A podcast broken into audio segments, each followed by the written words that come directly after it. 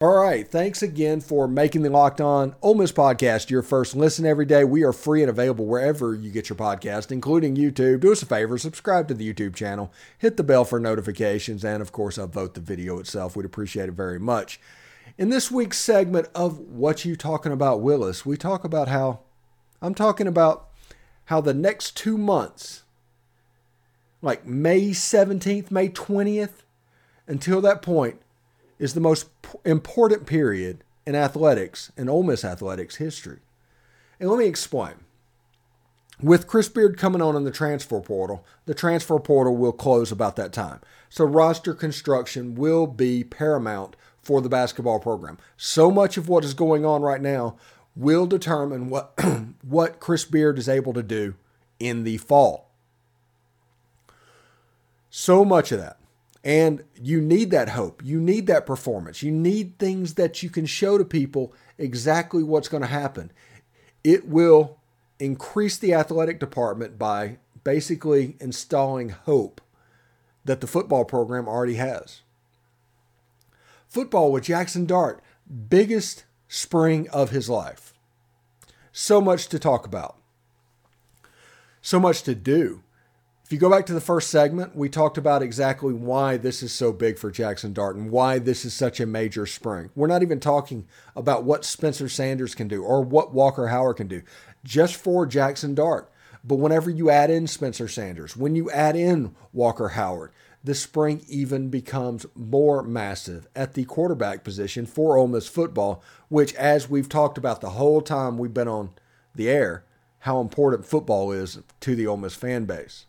Now, you also have a two month period with Ole Miss baseball. It's going to be absolutely huge. They got swept over the weekend at Vanderbilt. Now they come home to play the Florida Gators, another top 10 team. Now, the D1 rankings are going to come out sometime today.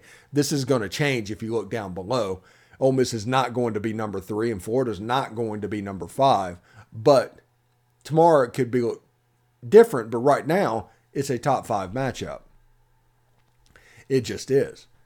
And if you look at all that, Coach Yo, this is going um recording before she played Stanford on Sunday night. So I don't know the result of that. But depending on what she does and how she builds it going forward, what's going on right now is absolutely massive for Ole Miss women's basketball. Just is. We're going to have to get Brantley um, on the show to talk about exactly what it means for women's basketball moving forward all of these things in these big four sports, and we'll just call them big four for that, mean so much and so much is at stake over the next two months to where the academic year for 2023 2024 becomes massive. This is all building towards that year. And that year, it is important for all of these sports to maximize exactly what they're going to do. It is not the time to be in a rut in any sport you need to be in a at a position after 2023 or after the 2023-24 athletic season to be able to make a move in 2024 2025 because that is when Texas and Oklahoma comes in the SEC. That's when the scheduling changes to where it's not going to be as predictable. Ole Miss is likely going to lose Vanderbilt in football that is when the college football playoff is going to expand to 12. That is when you're going to try and make the NCAA basketball tournament for men's and women's. And your stature of your athletic program could go up and up and up. And it all starts over the next two months. It's going to be absolutely massive for these Ole Miss Rebel teams to start maximizing and doing what they need to do. You do not want Ole Miss baseball to end up like Mississippi State baseball. You need them to kind of pull out of this tailspin and at least make a regional this year. Obviously, they have pitching problems and everything's going on, and Vandy could be the 27 Yankees for all I know. But you need to be in a position to make a regional. You need to be in shouting distance of where you need to be. You need to make sure None of these four athletic programs are in a position that you have to rebuild in 2023 2024 because that year is so important for moving forward. You need to be towards the front of the line in those sports whenever they start because this conference is about to become a bear. It just absolutely is. It's already hard. It's going to be even harder. And now that the football scheduling is going to change, and all of a sudden you're going to play every conference team every two years, and you're going to have three permanent opponents, which the rumor has it is going to be LSU, Mississippi State, and Arkansas. No more Vanderbilt. You just get them every other year. It's going to be difficult. For Lane Kiffin, he is going to have to earn every bit of that $9 million a year. For Chris Beard, he's going to have to make Ole Miss basketball something that it hasn't ever been. And Coach Yo simply has to create this Lady Rebels program and get them back to where Van Chancellor had them. I mean, these are tall orders and these are difficult things that Ole Miss is going to have to do, but they can do them. Confidence is 95% of athletics. Athletic ability is the other, but confidence is the difference between a great and a good team, a good and a bad team. A bad and a coach getting fired is obviously the team confidence. So, as a fan base, you need to understand that whenever you're talking and dealing with players and what's going on. You need to understand that. You, that's the reason you never hear me badmouth a player on this broadcast. Never.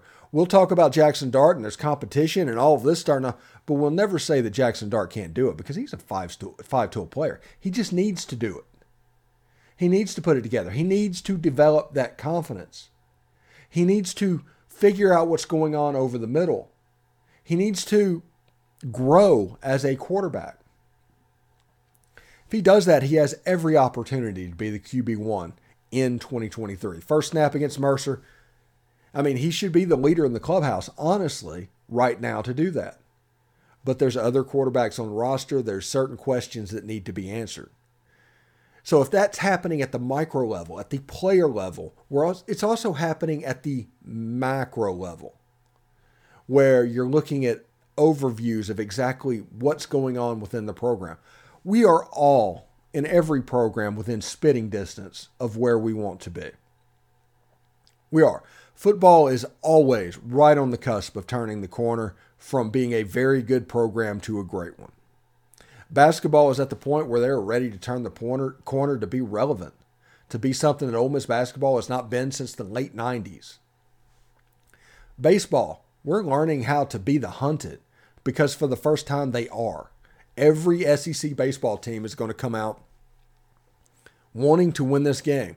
For the first time in a long time, Ole Miss is kind of their Super Bowl.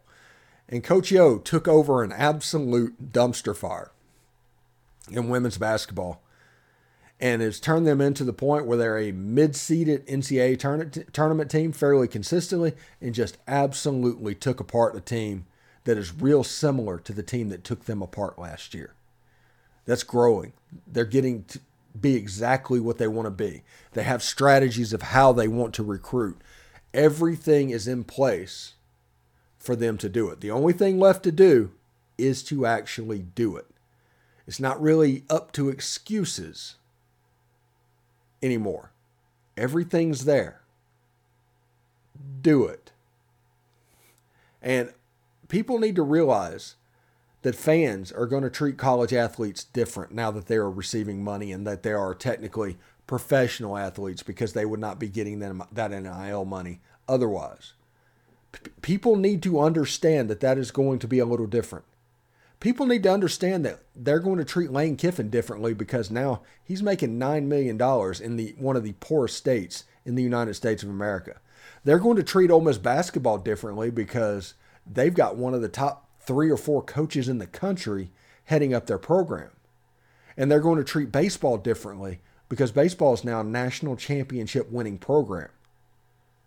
This is not your parents' Ole Miss. And the mindset that goes into what goes to supporting their athletics has changed because of that.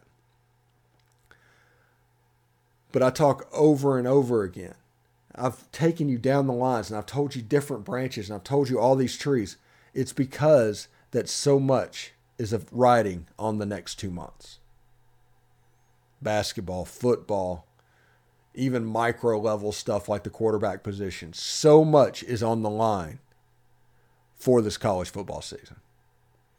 Anyway, thanks again for making the Locked On Ole Miss podcast your first listen every day. Make sure you check out our own, our brand new podcast, Locked On College Basketball. It has everything you need to know about college basketball in one place. Plus, you get to hear from big name experts, insiders, coaches, and players. It's Locked On College Basketball. It's available on YouTube and wherever you get your podcast. Anyway, thanks everybody for joining us today.